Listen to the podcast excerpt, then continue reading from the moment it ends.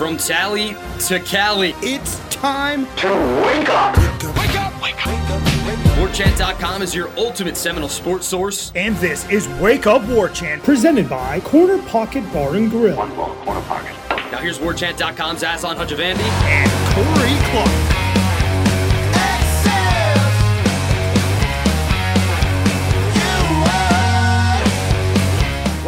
What is up, everybody? It is Wake Up War Chant, presented by the Corner Pocket Bar and Grill. Coming up on today's show, Renegade Express. Whole bunch of questions about basketball. Basketball. Talk some football too. Is what we do here on Wake Up War Chant. Presented by Corner Pocket Bar and Grill, Tallahassee, Florida. CPTallybar.com. Didn't make it out to trivia.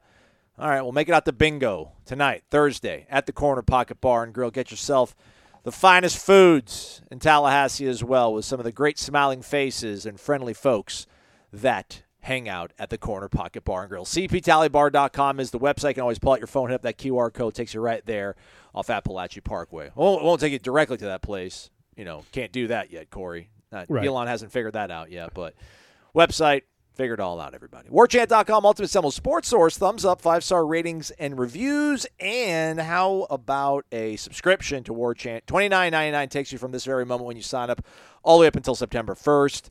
Things getting exciting. Norvell out on the booster tour. Um, we don't. I don't even know if we have really an off season. Corey feels like we'll we'll be at uh, tour of duty here in a few weeks to check them working out. So hope you enjoyed the last I don't know ten days. We'll be back at it, big dog. Yeah, but the uh, in spring practice starts what March sixth, so three weeks, right? Right around three weeks, we'll be uh, starting our uh, the uh, spring practice, man. Um, so many people to thank. Lots of big fans uh, of the program out in Jacksonville. Uh, where's the list? Met a Shane. Uh, shout out to May as well. Billy, Brandon, Kevin. Our guy Will.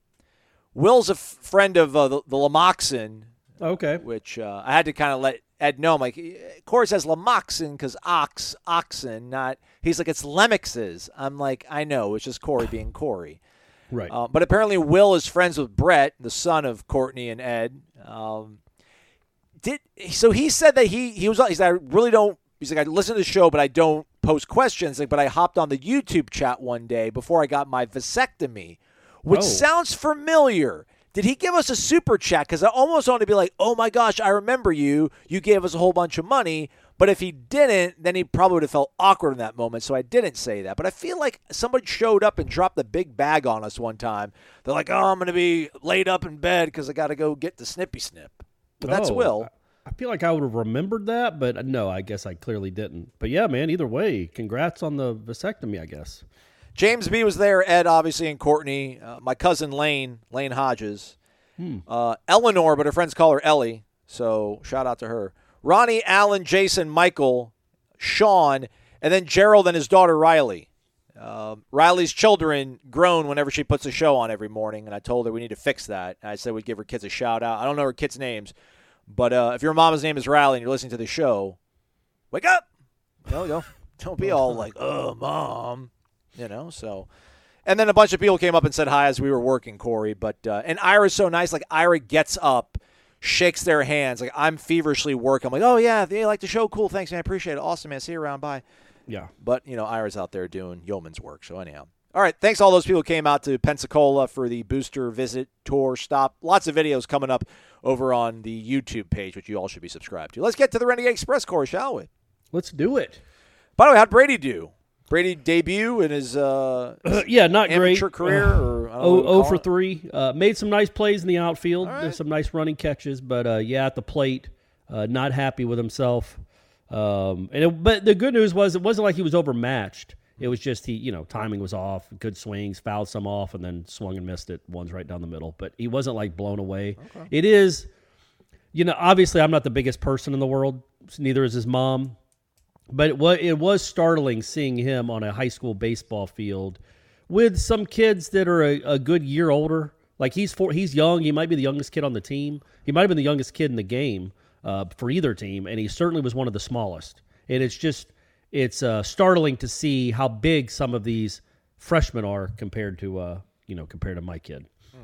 Well, But he you know, some, you know, he- some he's dads he's get gotta- deer antler spray. Some dads give their kids vitamin energy. So I- you know, exactly right, and I'm. I'm I'm I'm putting that on them, and it's not poison vitamin energy at Right, all. right, it's, it's all. great. Deer antler spray is. Yes. Um, so yeah, that's we're getting them on that. We're getting them on that uh, path. Uh, and I keep telling them, it's like, dude, you'll you'll catch up with them. You know, th- these kids were in eighth grade when they were your age, so you'll by this time next year you'll be as big as they are now. But that doesn't mean you can't work hard and try to get stronger. So we'll see. We'll see how it goes. But it was it was noticeable. I mean, there are some monsters out there, man.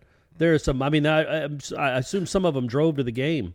Uh, it was it was uh, it was pretty incredible. But yeah, they lost, uh, and he didn't hit well. But hey, oh, nowhere to go but up. Yeah.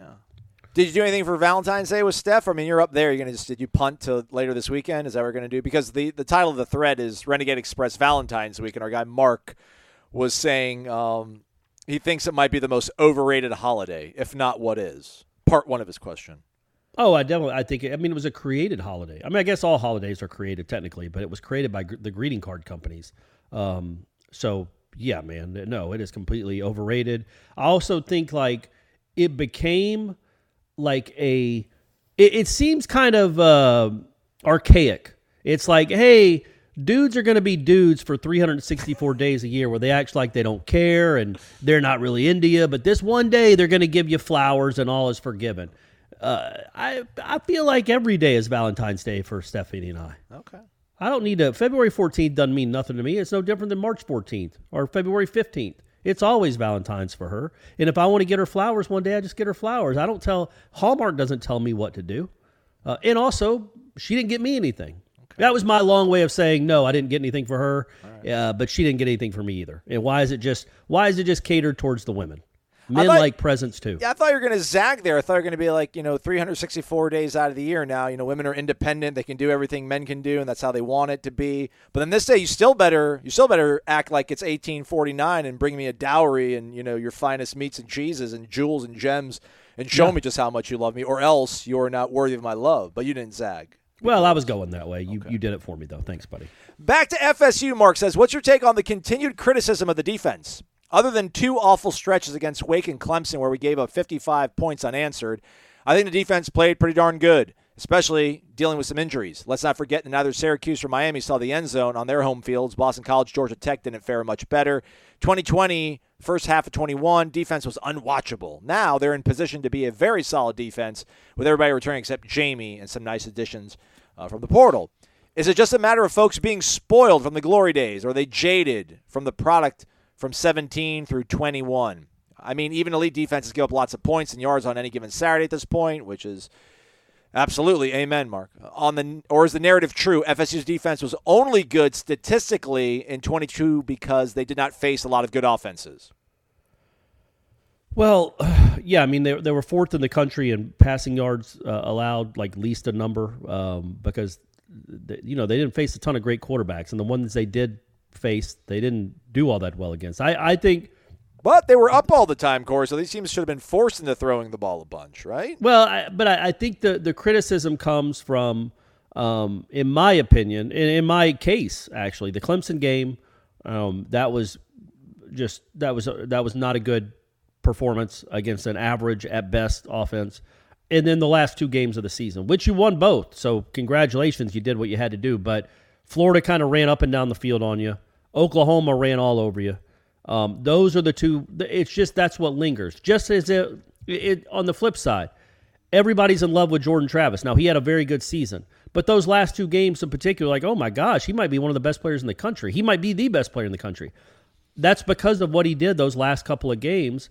And I think on the flip side, the re- the reason the perspective has kind of shifted a little bit towards the defense is how they looked those last two games. Just not very good. There's no other way to describe it. Like Oklahoma, yeah, that's a good offense when that kid's at quarterback, but they were missing a bunch of linemen. It didn't matter. And then Florida, that they hadn't done that to anyone, running up and down the field on you. So you know that was. I think that was the uh, that was what pe- people. That's what uh, fil- That's the filter that people are looking through that lens. Fair, fair. I mean, I, I again really don't have a lot to add on that one, so I'm not to say anything. Well Oh, said, Corey. good. Let's go. All right, this is the uh, the basketball portion of the program. Apparently, we got four different people inquiring in different ways about the basketball program. Old Dad's and Knoll is curious. Island Chief is curious. Uh, random underscore John is curious, as is our guy Daryl in Thomasville, North Carolina. Um, different kind of aspects. We'll try to touch on all of them. Wake up! Happy side note, I won the fourth quarter in my square, says old dad Zanol. I'm hearing the air horns playing right now in my head. Nice man. He loved. Uh, he, see, nobody appreciates great coaching like old dad is an old because not only did the Eagles try to let the Chiefs score, but my man McKinnon, if he does what most running backs do, he just saunters into the end zone and celebrates and spikes the ball. No, he slides down at the uh, at the one yard line, and that's how that eight five hit. And whoever had the two five was really upset with that. There we go. A little bit of sauce for you. District Attorney Harvey Dent one, uh, Harvey Dent once said, "Corey, you either die a hero or you live long enough to become the villain." A lot of truth in that. It happened in Happy Valley. It happened here with two icons, unbelievably already. I'm a huge fan of what Coach Leonard Hamilton has done at FSU, but I would hate to see it happen here. Sorry to veer from football, but the hoop situation is weighing heavily on me. I'm not feeling this is going to end well. Love the show, old dad. Island Chief kind of wondering about maybe head coach in waiting, try to lure somebody who might be hotly uh, in demand, bring them here, or do you just say no? We're just going to move on, go to the best available. Uh, random underscore John uh, wonders if we feel Alford what he'll do this offseason. Will it will it be a priority? He's shown he's not afraid to invest in non-revenue sports, although basketball is a revenue sport. Um, new assistants, new coach. Does a collective come out of nowhere? Is there a new one out there? Somebody that might be battles ends-ish? Uh, and then Captain D underscore 63, again, Daryl. Basically just saying, you know, you get three bad seasons in a row. Uh, he's a legend, but so is Coach Bowden. Uh, when's enough enough? Are we close, Corey? Well, look, if it looks anything like this again next year, then yeah. I mean, I, I look. Leonard Hamilton didn't sign a lifetime contract. Um, he is about to break the record. I, we're, we're, we should point out we're recording this uh, on Wednesday before they play at Clemson, but we're going to go ahead and assume they lose that game. And if they don't, all apologies, guys. We knew you could do it. Great win on the road. Um, but so they're going to have 19 losses. Well, the school record for losses in a season is 21. They're at least going to tie it and probably break the darn thing. So when you have the worst record, when you have the worst season in school history, you don't just get another two or three years to figure things out, especially coming off a bad season the year before. All the goodwill that Leonard has built, it's goodwill, and that's why he's not going to be fired this year. He's allowed to have a dip. He's not allowed to crater it so far down in the uh, liquid hot magma that you can't bring it back up again. And that's what I think the concern is as you watch what this program is doing. I mean, it is it is I I the football team didn't even fall off the cliff like this. Like Jim, you know, they had you know a couple of 9 and 3, 10 and 3 seasons. And even Jimbo's last year was, you know, quote unquote a winning season. It wasn't 2 and 10. You know, that's what we, we we've gone from a team that could have won a national championship in 2020 to a team that went to the Sweet 16 in 2021 to now a team that's going to set the school record for losses in 2023. That is an unprecedented collapse. So, yeah, kind of, they have to. I think Michael Alford sits down with Leonard, gets a game plan. Uh, Leonard said after the game on, like we talked about early in the week, he said after the game on Saturday that he knows how to fix it. Okay, well, you have an offseason to do it. The portal is wide open. You need to go get some guys, sure. But what are you doing about your coaching staff? And what is the long term goal here? Because he is going to be 75 when the next college basketball season starts. And now, look, I know apparently people can run this country into their mid 80s. Like, we're fine with that. The, the, the two people that will probably run for the two people that just ran for president were both older than Leonard Hamilton is not right now. But weirdly, I think there comes a time where maybe you can't maybe you can run a country. Maybe you can be the, the most powerful person in the free world. But you don't need to be running a division one basketball team when you when you get to your late seventies. I mean you just don't. There and so um so I, I do think that there has to be a plan in place. I don't think there'll be a coach in waiting. Um, there just won't unless it's Stan. That would be the only thing they could do, and I don't. I don't think they're going to do that. The assistant coach Stan Jones. Now everybody would want to talk about Dennis Gates. He had the big win at Tennessee uh, over the weekend. They're probably going to make the NCAA tournament. They got boat race Yeah. on Tuesday. But hey, they they went one on one on one one and one on that road trip uh, with the big win at Tennessee. So he's he's a shiny object, but I don't know that he leaves Missouri for Florida State. I, I think Charlton Young would, but I don't know if that's you know, and maybe you don't make a splash hire. But I would be all for CY becoming the head coach here. He was here. He was very instrumental in what this program became. Um, he's young-ish. He's had head coaching experience, but you know, is that a splash hire? An assistant from Missouri, even if he was one of your former assistants, or do you want to go get the guy at uh, where is it? FIU, the guy that's won FAU, I think they're FAU, actually, where they're they're twenty five and two or something. But again, Leonard's not going anywhere this year. So the question is, what is the time frame for when he does leave? Because here's the thing: Uh, he they can have an exit strategy. Maybe Leonard wants two or three more years. Maybe he wants to go out on top, but you can't just wait that out until it actually happens. Um, we've seen this play out before.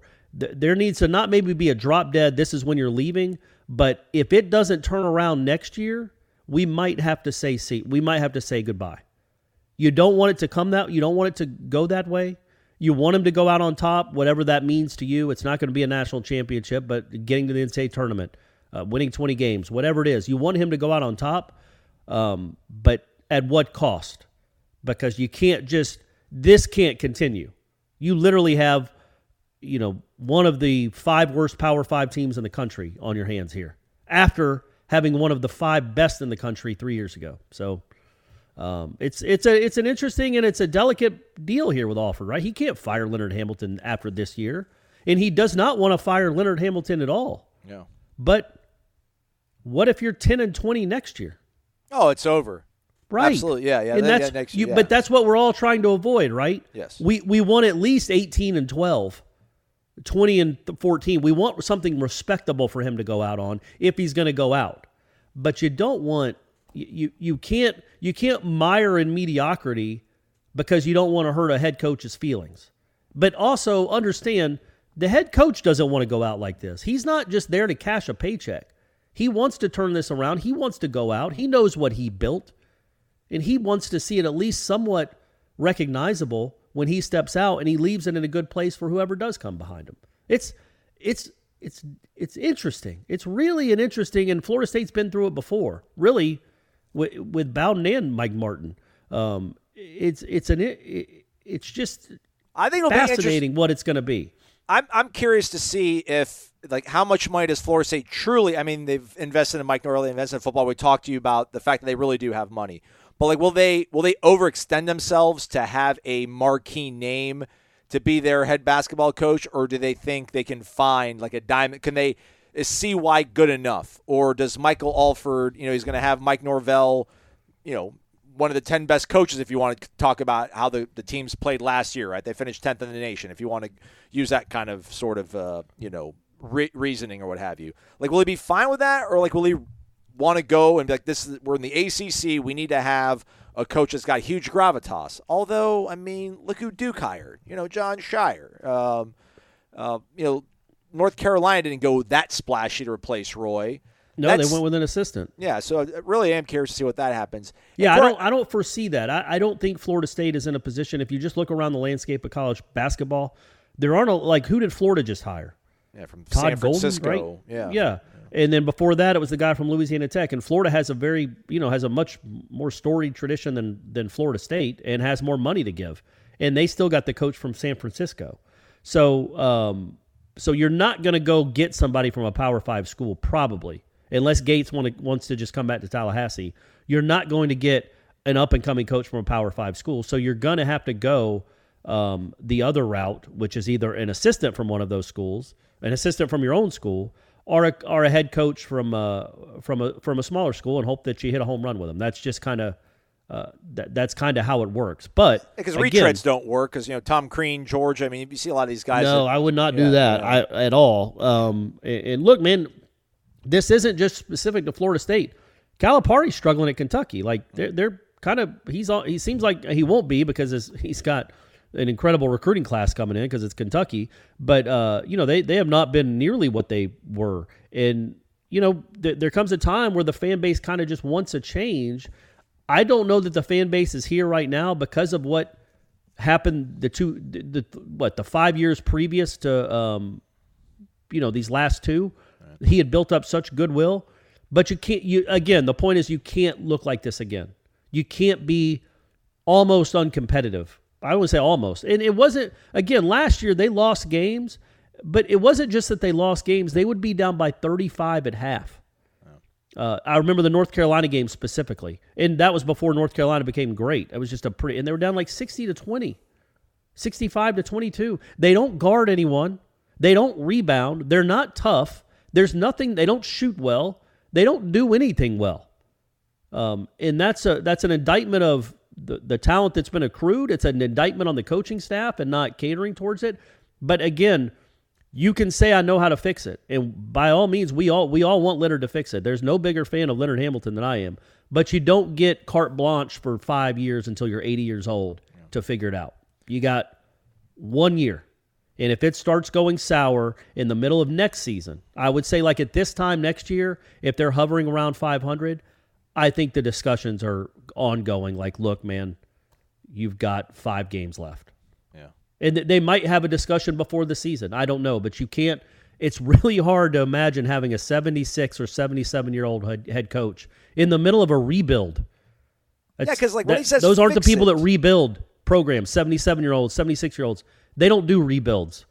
Because when he says fix it, it's like okay, do you mean fix it like Wake Forest, like Pitt fix it overnight, seemingly by going to the transfer portal, or like I need some time to fix it because he didn't specify that. And I do wonder, Corey, is the bigger problem right now the, the symptoms, like the losing or the causes? Like how did you how do you get into a situation where this roster is so devoid of ready-made talent? And I know it took Trent and, you know, T-Man, it took them time to develop. But like you, you had some NBA lottery picks to kind of shield them for a little bit to let that kind of happen and simmer. You don't have that right now. Like how it's not arrogance. Like, how do you fall asleep at the wheel to like where you compose your roster going into the season and be like, all right, we're good. And you mentioned like Jaylan Gainey goes down. Okay, I mean he's the Ivy League Defensive Player of the Year, but like, it, what's his WAR? Like, how much does that really lift all ships? You know, Cameron Fletcher's out. Okay, but we kind of we've had enough of a sample size to see. I don't know if the bigger problem right now is just the losing or like the disappointment. And how could you have built such great rosters here and had such a great run the last you know for five six years, and then you just completely seem to have lost all touch of how to keep a roster moving and afloat. Lost all culture too, like lost all every bit of the the culture that had been built up. And that was a big problem with last year. Is the two guys you absolutely could not lose were Anthony Polite and Malik Osborne.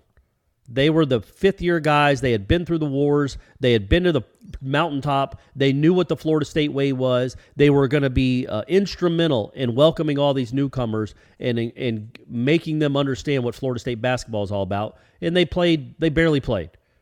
And they were hurt all season. When they did play, they weren't good. Uh, Wyatt Wilkes, same thing. And then, so those guys that you thought were going to be the, the holdovers that kind of held the rope for this new class of guys to understand what it meant. Uh, they dropped the rope, not because they got hurt. Um, and so now there's nobody left from those great teams, not one person. So who's establishing the culture? The guys that get beat every night they go out there? The guys that don't guard anyone? Like there's nobody there. There's no there's no leadership there um, that understands what it takes to be a winning basketball player. And so you got to figure that you got to find that. And yeah, I mean the portal is going to be big. It's also going to be big who comes back. You know, look, we we all knew I, I we we stated ahead of time that Baba Miller wasn't Kevin Durant. We knew he wasn't going to come in and average 30 a game and be a, a savior. Um, but this is absurd how bad he's been. He's completely unproductive. And when you watch that kid on the court, you see what's there. He's 6'11, can handle, can move. Uh, he's faster than almost anybody on the team. Uh, he's quicker than almost anybody on the team. He really does have a nice shot, although when he gets in games, he's airballing everything. He plays with zero confidence. And that's an issue. Is he going to be back next year? Certainly, I wouldn't think he's done enough to put his name in the draft, but maybe he wants to go play somewhere else where he thinks he can be utilized better than two points a game. So there's all these question marks that are hovering around this program, and we just hope they get figured out so my man can go out not on top, but at least not face first in the mud like this is. Last question on this. All Corey. Um, Gregg Marshall, or is he still too toxic? Former coach of Wichita State, apparently was a complete jerk to his players, like a la Bobby Knight. Maybe not a la whatever was going on in New Mexico State. Um, but I think it's, you know, if, if things don't work out next season and Leonard has to either, you know, eject himself or he's sent packing, like because I feel like that's a guy that's built a program. He maintained some pretty good success at Wichita State, although they, they tapered off, and maybe it's because he was a jerk. But like, if is that a guy you would reach out to and see if he's like rehabilitate himself? Because I'm trying to think of, you know, like I, I meant, you know, we can't get Jay Wright, unfortunately, everybody. Um, Right. And I don't think we're gonna get Sean Miller leave Xavier. So I'm just trying to think of like those guys that are out there that have done it at place that might not have the best sort of situations. Well, look, hey, Leonard Hamilton's my coach, Aslan. I don't even want to entertain any of these other names. But if you're going to go that route of guys with maybe questionable pass, pass, but have proven they can win, and I'm just throwing this name out there for two years down the road, Dave Bliss. after he's shown some rehabilitation, no, Chris Beard. Oh, okay, okay. He got to a championship game. He got to a Final Four in the national championship game at Texas Tech. He had Texas rolling. That stuff happened. Um, you have to do a real investigation. Re- don't don't just talk to Chris Beard, but do a real investigation into what happened. And then I don't. I as I'm saying this now, I'm like, no, we're not doing that. You don't go from Leonard Hamilton to that. You just don't. I know he's a very good basketball coach. I know somebody will hire him. I don't think Florida State should hire Chris Beard. So strike that from the record, everyone. Oh, I was. Let's go I with CY. so I want CY. I don't want Chris Beard. Savor a shot of energy while nourishing your body with a compound of essential vitamins with Vitamin Energy. Small package, sizable punch. It's less than two ounces. You can enjoy your Vitamin Energy as a shot, poured into a water bottle, and sip on it throughout the day. Vegan, kosher certified, gluten free, non GMO, zero sugar. Gives you the energy boost you need and crave without any of the crash. Whole bunch of FSU grads over there at vitaminenergy.com hooking you folks up with the promo code WARCHAMP BOGO, B O G O. Use that promo code over at vitaminenergy.com. Buy one, get one free. It's easy as that. Get your focus up, get your pre workout game strong. You can even try a variety pack to see which shot you like best. Give it a shot. Check it out, vitaminenergy.com, promo code WARCHAMP, B O G O. Corey, they emailed me about my house and whether or not a semi can pull into my driveway because they're shipping me a pallet, bud. Your stuff, my stuff is coming in on a pallet. So I'm like, I'm probably going to need a lift gate, guys. Uh, but I'm stoked. There's like new flavors, new potions. Give me some Bart Scott. Can't wait.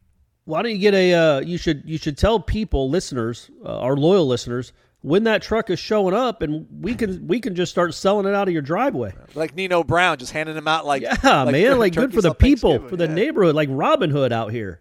Uh, yeah, man. Uh, yeah, in fact, uh, speaking of, I had the uh, the sour apple workout Mm. one um, earlier today on Wednesday, and man, I was I was sprinting at the end of the workout. That's all I'm saying. It's part of most of that is me because I'm in incredible shape. True, but p- some of that clearly was the workout because usually I'm exhausted by the end of the workout. The seven hour energy because I was I, I usually uh, work out by the end. I work out and I'm exhausted by the end, but not with vitamin energy. My man. Daddy was running. He was sprinting like he was Usain Bolt Nice. on that treadmill at the end. VitaminEnergy.com, promo code WARCHAMP, B O G O. Hey, it's Kaley Cuoco for Priceline. Ready to go to your happy place for a happy price? Well, why didn't you say so? Just download the Priceline app right now and save up to 60% on hotels. So, whether it's Cousin Kevin's Kazoo concert in Kansas City, go Kevin, or Becky's Bachelorette Bash in Bermuda, you never have to miss a trip ever again. So, download the Priceline app today. Your savings are waiting. Go to your happy place for a happy price. Go to your happy price, Priceline. Georgia Knowles 86, our guy Ranye. Wake up, guys. What does each letter represent in the climb Coach Norvell references? I looked this up, Corey. I did I did I did look it up. Is it an acronym? Yeah, it's an acronym. Yeah. yeah. Oh, you you ready? man. I didn't know that. Can I guess? Absolutely. First one C, obviously. Courage, No. competitiveness, There's a lot of M's in it and, and a couple T's. commitment. Bingo. L. Uh, L is two words actually, but the first one starts with an L. Uh, love this. Like me. No. Love you. I no, I don't know that one. Little things. Mm, okay. I. I am the best coach in America, and you need to believe it. Close. Intensity. Okay. M. Another two worder. Mike Norvell. Mental toughness. Ooh. Okay. All right. Okay. And then, and then the B. oh. Uh, be be like Mike. Nailed it. Okay. Good. Great. Brotherhood. Brotherhood. Okay. So, So, commitment, commitment. Little love thing. me. Little things. Right. Yeah. Intensity. Intensity. Mental toughness. Brotherhood. be like Mike. And brotherhood. Okay. All right. Nice. I didn't know that. It's all been on. It's all been on display, right? Commitment. The guys that have stuck around this program, Yeah. that have hung tough. Little things. uh, You know, apparently they're keeping the, the planes clean. You know, they're they're nice gentlemen. They're taking Yeah. their hats off. They're taking their jewelry off. Uh, intensity. I mean, we see it out there at practice. You guys hear it when you see the videos of him welcoming recruits. You know, mental toughness. You know, they're in dogfights. I mean, they were they were in 120 minutes of dogfight to end the season, right? Against Florida and Oklahoma, pulled it out. Uh, and then brotherhood. They all seem to get along quite well. Azaria and Darius were at the Pensacola stop, shaking hands, skin to skin with the folks. So Yep. it's all there, man. Walk it, walk it like I talk it. I think is what Ulysses S. Grant said uh, before he let Grant, you know, before he let Sherman do his thing. So walk it like you talk it. Right. Next question, Nole forty three. It's more of just a statement. It's Eric from Tallahassee these days. The Noles, three weeks away from spring practice. Hopefully, the offseason strength and conditioning is going smoothly in the preparation for the upcoming and promising season. The extension now out of the rear view. It is time to climb and make it all the way to Pillar Ray Pereira's hometown of Houston, Texas to bring home the national championship. Let's go, Noles. 2023 is our year. Spring, summer, and fall sports. All teams clicking. Eric in Tallahassee. Hit the thumbs up and like button, he says, everybody. It's Eric saying it, so do it. Speaking of all the teams, uh, softball got a doubleheader win Nice. um, on uh, on Tuesday over FAMU, and then uh, and then heading down to Clearwater for that big tournament with all the other big boys in the country. Nice, nice. Our guy Derek XDQ004. Wake up! If we finish the season as we're all predicting in the college football playoff, Mm. Are we all predicting that? We're hoping, I- I- right? I, I think he's being facetious, but maybe not. How many players will have been drafted if this happens? Which Ira and I talked about this briefly on the uh, car ride out to Pensacola. Like we're wondering about pro day. I think pro day is like towards the end of March. And I'm like, who's going to be at pro day besides Jamie? And he's like, well, you know, Dylan and Jazz and Turntine and I'm like, I don't know, Jarquez, I guess, Pac-Man, you know. So, but man, think about if if everything hits right. Jordan, Trey, Johnny, Bob Scott, um, maybe D'Mitri Emmanuel. I mean, he'll, I'm sure he'll be drafted if he's still here. You know, golly. Verse. Yeah, I forgot about that guy. Love it. Fiske. Um, Cypress. yeah. Yeah. Maybe Um, Akeem the Dream. Well, he might be a senior, so might come he- either way, uh, Renardo Green perhaps um, Six and a half. Would you take the over the under on six and a half? uh, being drafted, off next year's team. Yes, off the 2023 team that'll be at the playoff, we're hoping. I think I'd take the a- over, right? I mean, I- I- yeah, Robert I- Scott, Jordan, Trey, Johnny, that's four on offense alone. And then Jaheim Bell, if you want to even say that, Yeah, you and you definitely do. I think he's draftable. I also think the uh, versus six, the kid that just came from UTEP, Cypress is seven, uh, Byers. Byers. Yeah, I think he's certainly draftable. Could you imagine? Yeah, so they might. They, I mean, they should. Yeah, I would go over six and a half. If, if they do, like, if all those guys don't have, you know, if they have good seasons, um, yeah, and they have a good year, so you know they're probably off um, to the to the NFL. Yeah, I think you're looking at eight or nine, probably. It's like the old days, no, yeah, Aslan. no pressure. That's why I'm, you know, I'm the whole. It's not all or nothing. He's got his contract extension. He's good. He's sleeping well. Um, but man, like you really do, you really do have to strike while the iron's hot, man. It's it's. I mean, when you have that many guys on this team, this schedule, this conference, in this day and age, in this in this window right now, man, uh, Yeah. make it happen. I also thought he was a little bit more. He he got a little. He got a little Reverend Mike in him in Pensacola. Like, like blew out the speakers, Reverend Mike. But then he kind of felt it, I feel like, and he dialed it back. Because somebody was joking to me at the Pensacola stop. They're like, man, they're like, he brings it, and he's like, you know, fire and brimstone, making four million. What is he going to be like now that he's making eight million? And I'm like, you know, what, I think he's going to be more comfortable in his skin, like more relaxed. Like I've arrived, not complacent, but like Right. I've I've I've fired you all up, and I've shown you what I can do. So I don't need to come off the top rope. And I thought I did a good job. I I did a good job on Monday out there in Pensacola. It was that long ago. All right, well, good. How about this question? Make up your mind, guy. No Dad for life. We love him. Ahoy, gents. First sentence, Corey. I'm finding it hard to get too excited for the season. Okay. Just wait. Just wait. It's great, though, because the way he ends it. If I just read the first sentence and the last sentence, it'd be amazing. Anyhow, finding it hard to get too excited for the upcoming season. We were awesome in the 90s, then we had the lost decade. We were awesome from 12 to 16, then it dropped off again. I'm just really hoping that Norvell is going to turn us into a yearly contender for the playoffs like Bama, Ohio State, Georgia, teams like that. I really, truly want to believe. With that being said, I am really confident about this season. So I mean, if you're not too excited, but you're, how can you not be too excited for the season, but you're really confident about the season? I think it- Reconcile yeah, that for me, Corey. It's two competing thoughts. I think he had in the in the in the statement. Like he's Okay. he's excited for the season, or he's confident for the season, but he's not confident that they're going to be a perennial top ten team. Like this could be a one off. All right. Because of all the uh, Talent we just ev- everything that off. coalesced um, with with the with the portal and the guys returning, and you have this great quarterback that kind of came out of nowhere. You know, not you know what I mean. Like Hmm. this was not the plan all along. Was to Jordan Travis to be a Heisman candidate. That's you. You didn't go get McKenzie Milton because you thought Jordan Travis was going to be a Heisman candidate. Um, so this is you kind of it. It almost feels like you lucked into this. You lucked into this great quarterback that you didn't really believe in um, in this in the you know spring of 2021.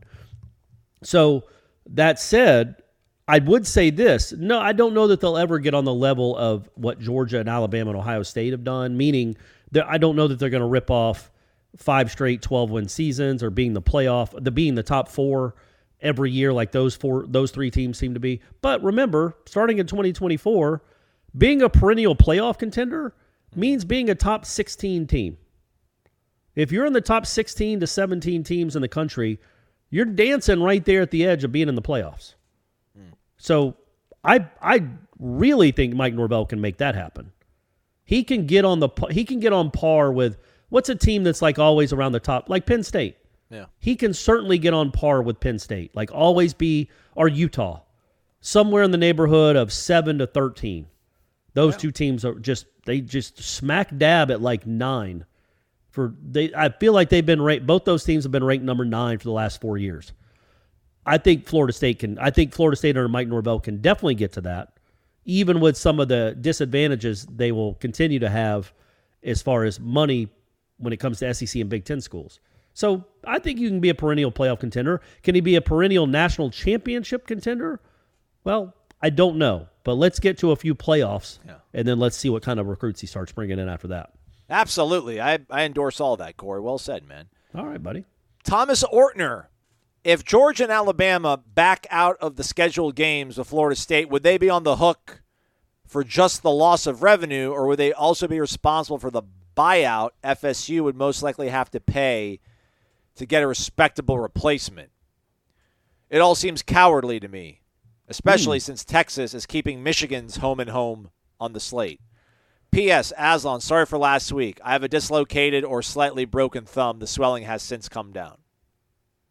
I don't Oh, believe oh. him. I think he just was a poor typer, and that's just. I, I need a oh, doctor's note. oh, that's note. right. I, I was need a like, what's he note, apologizing for? I need a doctor's note, Orts. hope you're, that hope you're feeling better though, man. That's it's crazy when you you know we've got all these fingers and all these limbs, and we don't realize how important they all are. When just even the pinky on your left hand, if you're a righty, if it just goes hurt, you're like, man, it's so important to the game. But a thumb, that's what separates us from everything else, right? The opposable thumbs, Corey. So Especially sorry, texting. Yeah, sorry, Tom. I mean, how are you going to text without a thumb? That's crazy.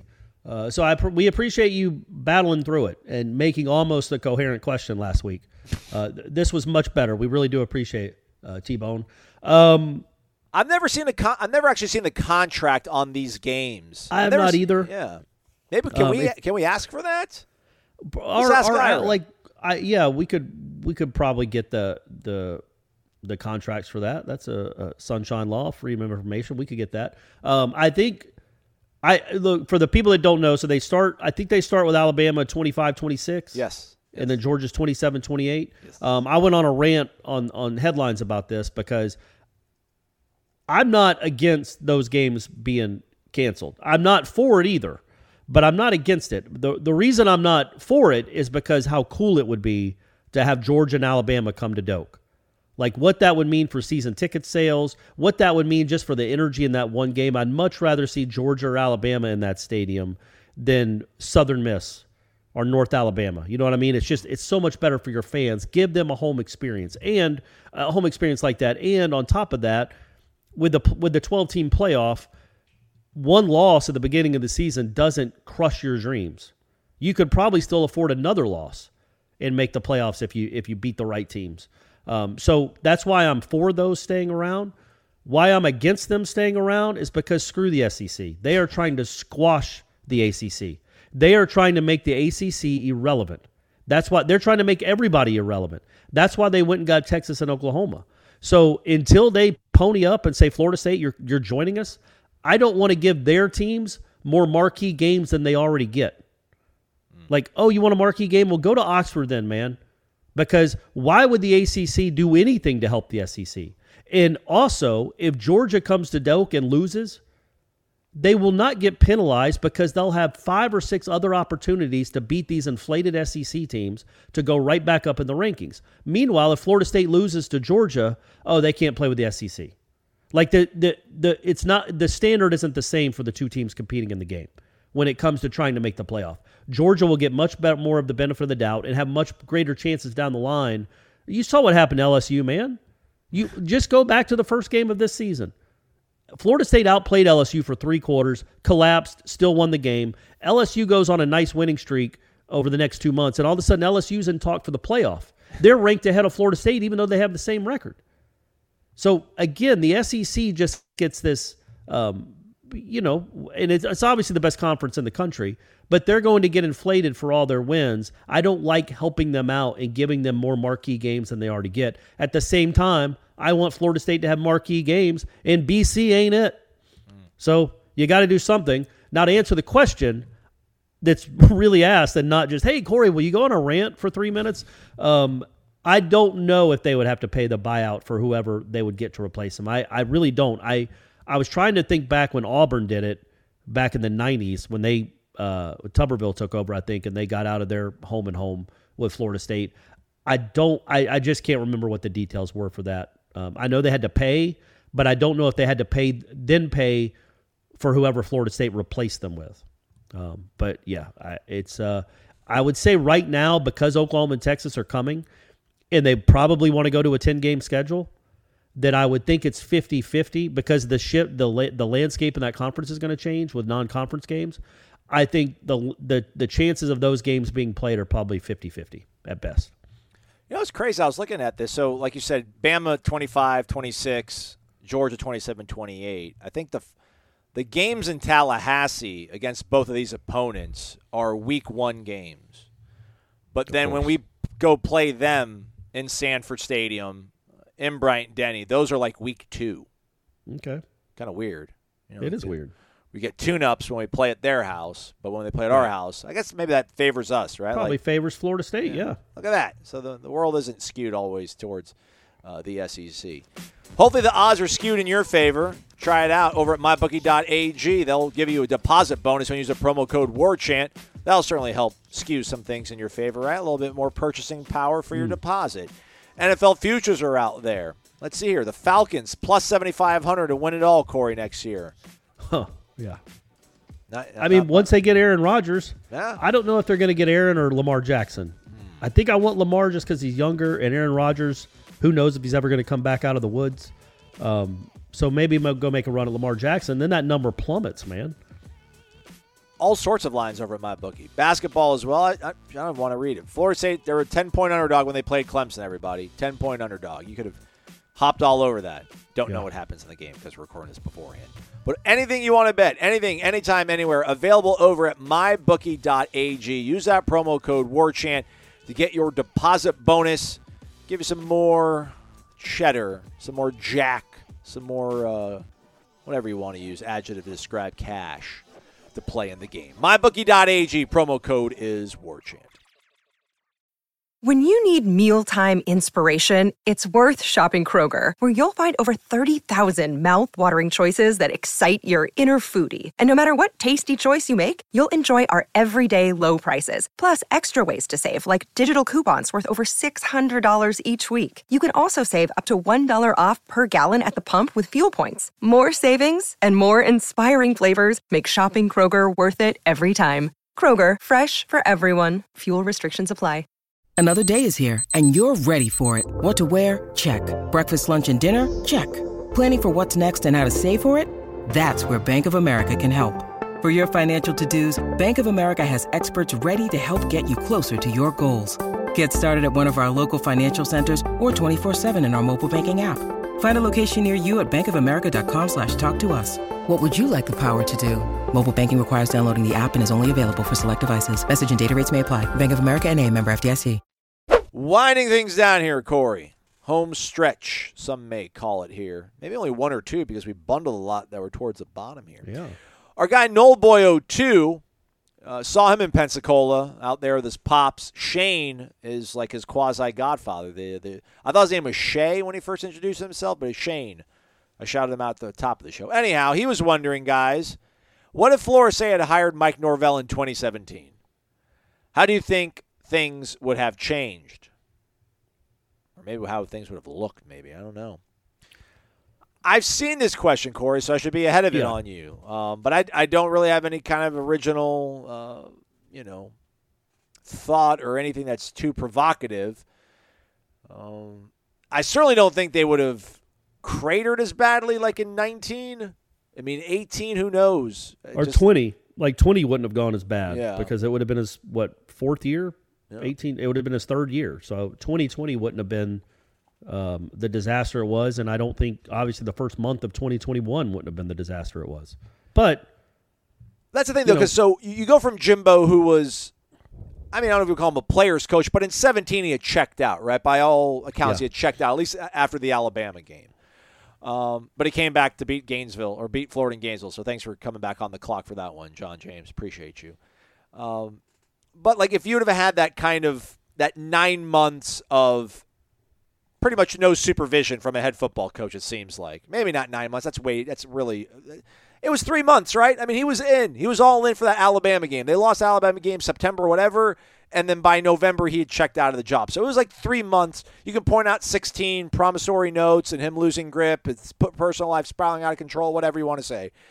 It wasn't horrendous. So I think if like Mike Norvell shows up at that point, there's a, there's enough hanging in the balance. I think Corey at that point to where you can grab it and you can or you can stop what's sliding down the hill. You can slide. You can stop that slide a lot better uh, than starting day one and it's all the way at the bottom. It's in an abyss because when well, is the question like after the 17 season? yeah yeah. So, So- like instead of hiring Taggart, how Yeah, would it look like? Because Willie yeah, because Willie clearly, whatever philosophy he wanted to instill and bring here, did not stop the slide. It just seemed to kind of supercharge it, if anything. I'm not saying 18 would have been a great year, but I- I just think that 18 might have been less rocky, so that 19 would have been a little bit more of a, a, a true rebuild. And to your point, I guess 20 would have looked, looked a lot different. Yeah, and look, man, it's not just Norvell. Um, I'm assuming when we talk about Norvell coming after 17, he's bringing Alex Atkins with him. oh my with him. gosh, right? I mean, Ira and I were talking about on the way out to Pensacola. Corey, like, think about that staff. Mark Snyder out the game. Jim Leavitt wasn't even part of that 18 team, but he comes in 19. He's out the game. Uh, Raymond Woodie, shout out though, he's a BC head head coach. Uh, you know What? Yeah. Oh, Bethune Cookman. Yeah, Bethune Yeah, yeah, Cookman. gotcha. Sorry, sorry. Yeah, uh, The other BCC. BC. BCC. Yeah. I apologize. Um, you know, Greg Frey not coaching anywhere. Donte Pimpleton, I don't think is coaching any longer. After He just got a job at like Did he? Missouri. I just saw it on Okay. Twitter, like Missouri State or somewhere. He just got hired. All right. I think Telly's hanging around at Marshall. Um, but you know, that's I mean, that, Walt Bell. Harlan Barnett, Walt Bell is wherever. Where is Yeah. Walt Bell? I think Harlan he might Barnett. be Indiana. Uh, Maybe he's, he's somewhere. He's actually had a Power Five program, Walt Bell. But yeah, yeah. So it's not just David Mike. Kelly. Uh, look, man, it was it was a bad staff. It was there's no other way, and you can say I we can say that in hindsight, or we can say it. Would we looking know? at where those guys are now? That's Well, I I'm mean, sorry, Corey. I'm sorry to keep interrupting you, but I was asking Ira this too on the road. Like having seen what we saw, Corey. Like if would we know it? Would we see it in advance now? Like say Norvell, whatever, kills it next six years. He's like, I want to go to the NFL, and then you bring in a new staff, and like will we be like, oh, you know, I like all these sort of little idiosyncrasies. Like how did we not know? And I'm not sure a lot of people are asking that question right now. Like how did we go to practice some days? How did how were we around that stuff, listening to what was going on? we had a, an idea that it might not work out, but it was after it actually hit the fan. Like, would we be able to recognize it this time? Would we be able to kind of be like, all right, no, bad hire. We can just say that. It's right hard. It's hard to say because we didn't get to watch Jimbo practices. We got to watch one a year, and then we didn't really get to watch many of Taggart practices. Um, now they were different than what we were watching with Jimbo, but again, you're talking about a really small sample size of like two or three a year, and then we get every practice. So if I would have gotten to see a Mike Norvell practice, or even you know a ten Jimbo practices, and then gotten to see ten Willie practices, I think we'd have been able to discern. Yeah, these guys do a lot of standing around. Um, they don't. They, th- this doesn't seem to be much of a, uh cohesive. Uh, I, I don't know plan every Operation, day. yeah. And you know the biggest thing we remember the the drill the, the ball security drill that, Yeah. that showed up on Twitter Yeah. where the guy, the the GA or whoever it was, the manager is just smacking the ball like he's not like he's trying not to hurt a nine month old baby on top of the head. Like no no urgency there at all, none. And Aslan, as, I, as as I've said before, how you do anything is how you do everything. And if you're okay with the practice drill where it's no drill at all because the kid at the end isn't even trying to knock the ball out, then what are we doing? What's the point of all this?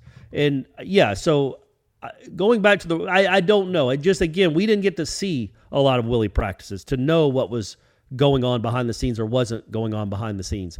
But to answer the question, I don't. It's hard to say, man. If Norvell brings Atkins, then at least you know because man, the the the roster, like who's his quarterback? James Blackman. Like Yeah, there's a Deondre ceiling you're going to hit. Yeah. There's a ceiling you're going to hit with James Blackman as your quarterback. Um, and Blackman would at least been the well, maybe if Fran- maybe Francois finds his groove uh, in that offense with with Norvell. It's an offensive and playmakers, Atkins. Corey. I'm sure Deondre considers himself a playmaker. So True. Hey, by the way, Deondre might be starting for the Orlando Guardians uh, on Saturday in the first uh, in the the relaunch of the XFL. coached by Uh, who? Terrell Buckley, with old T Buck at the helm, playing the Houston Roughnecks, coached by Wade Phillips on Saturday night. Nice. So I don't know. Buckley wouldn't Buckley wouldn't tip his hand on who he's uh, also one of the guys he's competing with at quarterback is Paxton Lynch. Remember him? oh yeah. Former first round pick from uh, Memphis for the Broncos. Don't stop believing, Um, Paxton. All right. Yeah, so he's those two guys are battling it out for the uh, the starting quarterback job. But yeah, it, it's just hard to say. I obviously it would have been better. The program would have been in a better place in 20 and 21. There would have been some continuity. Uh, the coaching staff that he hired was better. Uh, I think he's better than Willie, clearly. Um, so that in itself means that the program would have been better shape.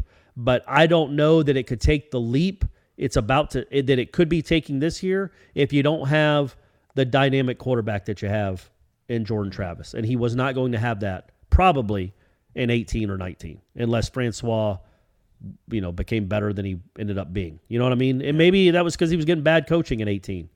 And if he's getting coached by Norvell and Dillingham or Norvell and Tokarz, maybe he looks like a completely different guy and they win 7 or 8 games in in 18. Maybe we, we had Dan Lanning. Actually, we might have had Dan Lanning and not even Adam Fuller if it would have been here in 18. So Hmm. Yeah. think about that. Well, in hindsight, they probably should have because they could not have missed the mark worse than they did. All right, three more. Let's hustle through it here. Let's do it. Uh, tennis ump, wake up, guys. A bit off base, might be pun intended, but wasn't either Link's wife or one of the assistants' wives a big softball assistant at Notre Dame? Curious if she is helping out with our softball team as maybe an off field analyst. That sounds familiar, but I don't know whose spouse it is. yes, it is, but Is it I Link's don't wife? either. I thought it was the pitching coaches. Oh, Chuck Ristano, flick of the Ristano. let me make. Let me see. You keep talking. His second question was glad to see Mike answer the question about expectations, as that is something that a lot of us have been thinking of, and I'm curious to hear what you guys think about that. Thanks as always, Drink the Luna and Yeah Meat. Oh, that must be you, you guys' uh, headlines, uh, register folk, the register folk. Yeah, I like that a lot, man. That was cool. To base, I mean, he said that he's not going to put any. There's no limits on what this team can be. Uh, but I mean, he talked about just the fact that the star players on this team are working harder than he's ever seen before, which kind of goes counter to the whole we're going to always prepare the same. But I mean, he certainly could be like, listen, my expectation, we're just going to get better every single day. That continues to be my expectation for this team and this program. And it's something that he said in the past, right?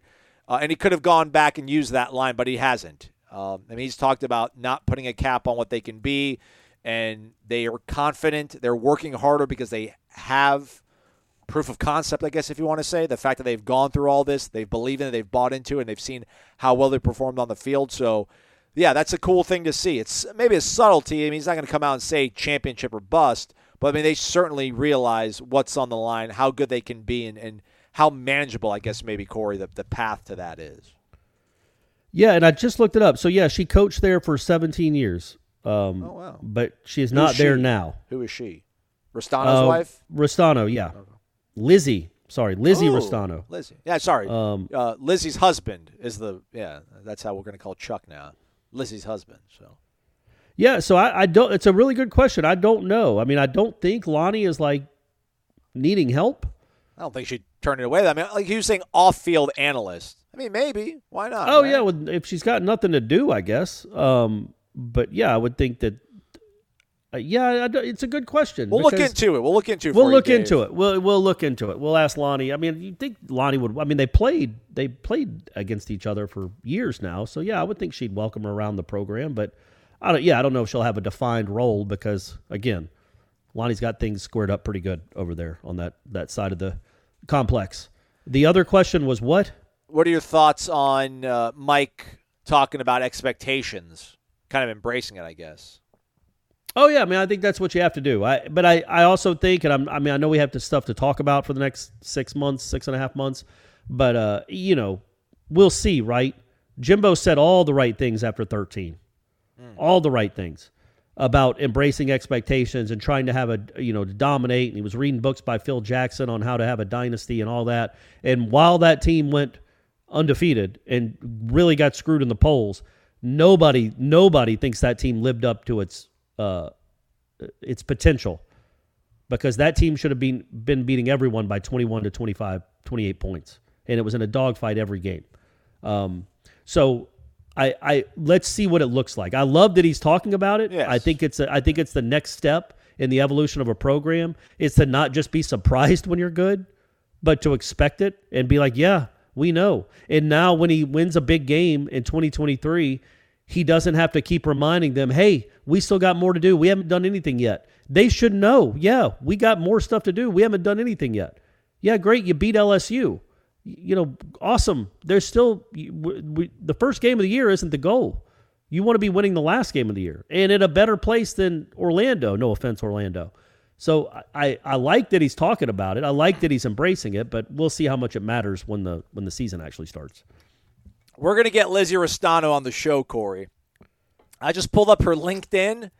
Um, and for 17 years and seven months, she's got Notre Dame listed as her employer as an associate softball coach.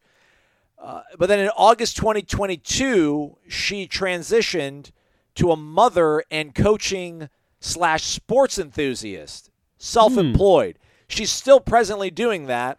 But then she added in September 2022 that she's now the manager of leadership events and strategic relationships for the We Coach company. Uh, so she's been doing that presently uh, and, and since September 2022. So she didn't want any gap in her co- in her resume. It's Right. awesome because it goes from August 2005 to July 2022 at Notre Dame. But then she starts a job she's at now in September. So if some employer's like, "Well, what did you do for a whole month, young lady?" She was being a mom, supporting her man, supporting Yeah. her kids. So I want to get her on the pod. I just want to talk about just that. I think we can probably launch into a whole. I want her to get to work with Brady. Uh, Yeah, see if we can get sure. him keep you know quit from pulling out and actually staying staying on the ball. Wow. Okay. All right. Good job. Sorry. Yeah. I'm, like, well, you could. Well, I wasn't being- term. I was talking Yeah, about with his swing, man. Yeah. Right. Right. I was saying. His swing, he keeps stepping out towards third base like he's a 250 He's been pound doing that for five years, Corey. Come I know on, I can't. I don't. But in the batting cage, when he's working, he looks perfect. Everything is stepped right towards the middle. He finishes over the plate, and then when it gets into a game, he's yank trying to yank everything to the left side of the field. By the way, we're going to do a live show tonight at 6 o'clock. Sorry I mentioned that one hour into this show. Hmm. Uh, the Walking Nole 01. Wake up, guys. Long time no see. Question Who on the roster can take the place of Jamie? Shaheem, maybe, Hmm. probably not, but that's your best bet. He said, I'm still hoping they take a transfer, but if Shyheim puts 25 pounds on, Well, that's not happening.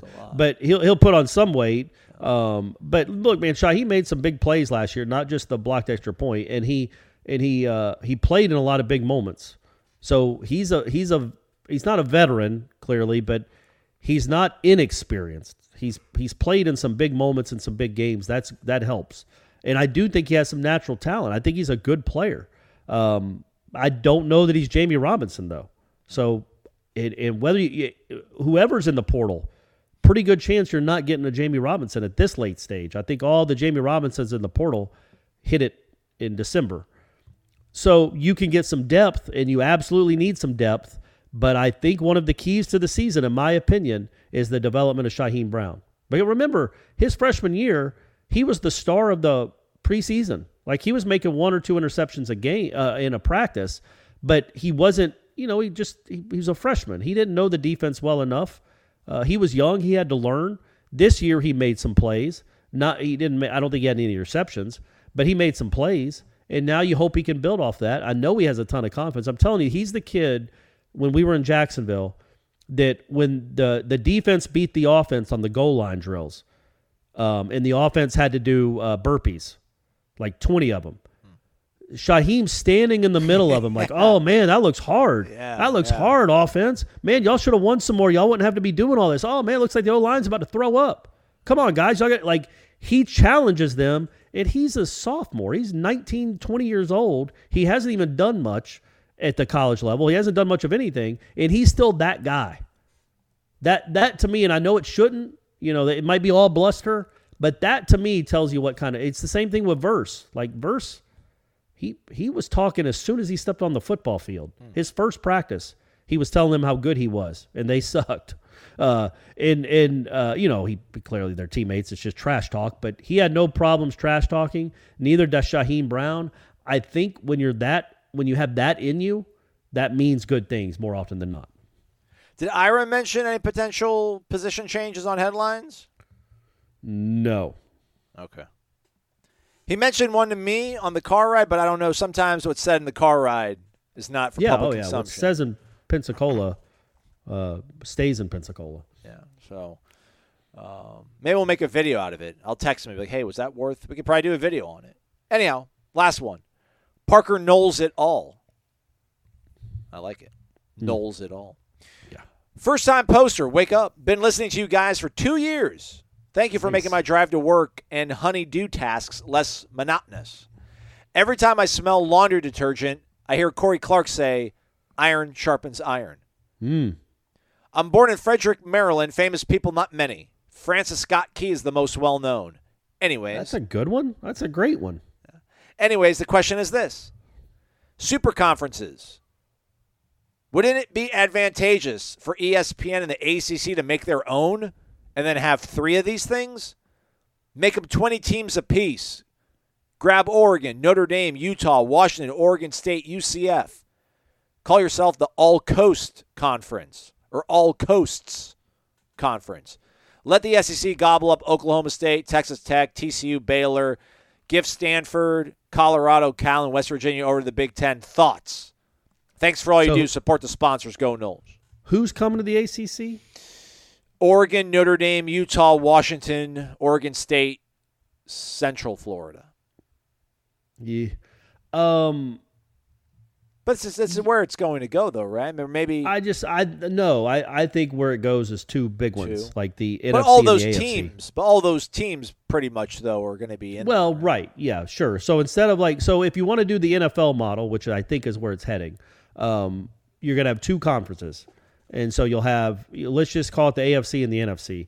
But instead of having what, how many teams are in a football conference? Sixteen, Four. so thirty-two. four in a division, yeah, and there's four divisions in a conference, so six. So yeah, there's 32. You're going to have 50 or something, but it's going to be two conferences. I think. I think when this is all said and done, um, and honestly, I don't. I don't know. I don't know how much that matters. If it's good for ESPN to have three major conferences, I just think they want eyeballs on their games on Saturdays, and however however you can work it to where every Saturday has a Florida State Clemson, a Texas Oklahoma, an Alabama Georgia, a Florida State Georgia, or a Florida State Michigan.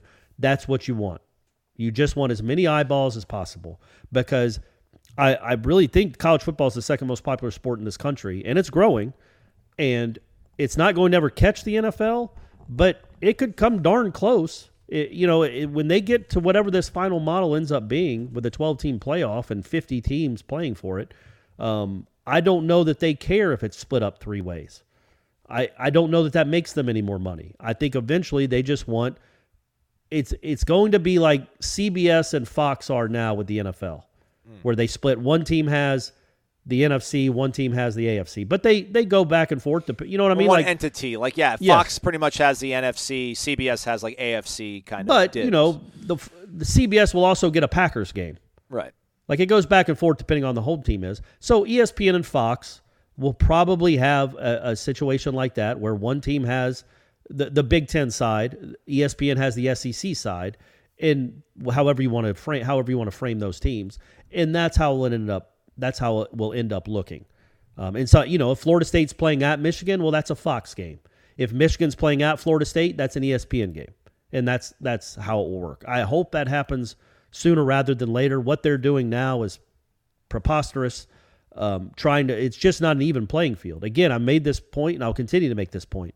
The Baltimore Ravens and the Seattle Seahawks get the exact same amount of money. They're playing for the exact same trophy, and they have all the same resources because that's fair. That's how life works. But the Georgia Bulldogs and the Florida State Seminoles do not. They're supposed to be competing for the same trophy, but one, especially in three or four more years, will have vastly superior resources and more money to spend on this, that, and that. And it just doesn't seem like ESPN's controlling all the money. How are you saying this is an even? Don't you want it to be as even as possible? The beauty of the NFL, the reason the NFL took off, other than gambling and fantasy football, to the point it is now, is because of the parity. And literally every fan base in the country, save Browns fans, think they can win a Super Bowl in a year or two. That's what the NFL is set up for. The Rams just won a Super Bowl and then they were the worst team in the league. It's there's some beauty in that chaos, um, and I think that's what college football it will will eventually get to. And ESPN and the powers that be will realize, oh yeah, these these teams don't like watching the same. These fans don't like watching the same five teams over and over and over again. They would like to see all these other teams involved, and all these other fan bases would love to feel like they have a real chance, and they would if the money was even. Well, you know, Vanderbilt wouldn't, Wake wouldn't. Sorry, Wake. I know you beat Florida State every year, but you're never winning a national championship. Um, but thing you is, know, though, the NFL is so yeah, for for sure. The only thing I would say though, I think college football is almost closer to baseball in terms of it being so regionalized and so hyper local, because I like the idea of Stanford battling Michigan for like the national championship one year. But how many people are that hardcore about college football that they'll tune in for that? Like everybody cares about the NFL because of fantasy football and because of gambling. Maybe gambling is also going to be part of the college football sort of allure. But yeah, man, like Georgia, there's a whole bunch of Georgia fans, man. There's a whole bunch of Ohio State fans. Everybody wants to see Alabama lose. A lot of people want to see Alabama win. Um, I, I do wonder, like, if they can have that same kind of united force uh, that the NFL has been able to rely on because they've made their product so, you know, balanced. I think the I think the real question though is I mean the national championship game will always be watched. I mean who cares? Texas Tech played Virginia in a college basketball national championship. People watched it. Um, it wasn't it wouldn't have gotten the same numbers as you know Michigan versus Ohio State, but um, people still watched it. I think people would still watch a national championship game like that. Um, I think the real key though is those playoff games and how much extra viewers you're getting there. Yeah. Like Stanford playing Alabama and knocking off Alabama like TCU knocking off Michigan, although you played on flipping New Year's Eve. Whatever, college football, you're awesome. But uh, those those games will th- th- they just they will increase. I mean, exponentially. You're getting th- those playoff games will get huge ratings, and I just think that yeah, the you know it's never going to catch the NFL. What they say it was like 60 million watch the Super Bowl, something crazy like that. It was like a M*A*S*H, like the M*A*S*H finale. Um, that's never going to happen with college football because yeah, a good portion of the country does not care. But the people that are at those, like Alabama, the state of Alabama is going to watch Stanford play Michigan. The state of Georgia, a lot of the state of Florida will still watch that game, even if they're not into it. Now, New York, New York, and New York City, no. L.A. probably not. Yeah, but they never But, really um, have, though. I guess is probably. But they don't. They wouldn't yeah. unless USC was in it or somehow Syracuse was in it. So yeah, it's it's never going to be that because you don't get the New York and LA markets traditionally, especially New York. They just do not care about college football. So you'll never have the Super Bowl, the ratings of the NFL. But you can get pretty darn close. You can certainly eclipse the NBA, um, and I think you will. You might have already. I should do a story on that. Um, what like the NBA Finals numbers are compared to what college football playoff numbers would be, because it's it, those numbers are massive, and you also make every game in November so much more important. That's what I can't wait about the 12 team playoff. There will be three or four, instead of one game that has playoff implications, there will literally be four or five games that last rivalry weekend, maybe 10 games that have legitimate playoff implications. That's cool, man. I'm, I'm excited about that. Hopefully, Florida State, Florida is one of them. Hopefully, we'll see you folks later tonight, 6 o'clock live on YouTube. Uh, in the meantime, though, check out warchant.com and the Jeff Cameron Show, 1 to 3 o'clock, live on Warchant TV, which is our YouTube channel, as well as 93.3 FM terrestrial radio in Tallahassee. For Corey, I'm Aslan. Thank you for listening to Wake Up Warchant, presented by the Corner Pocket Bar and Grill.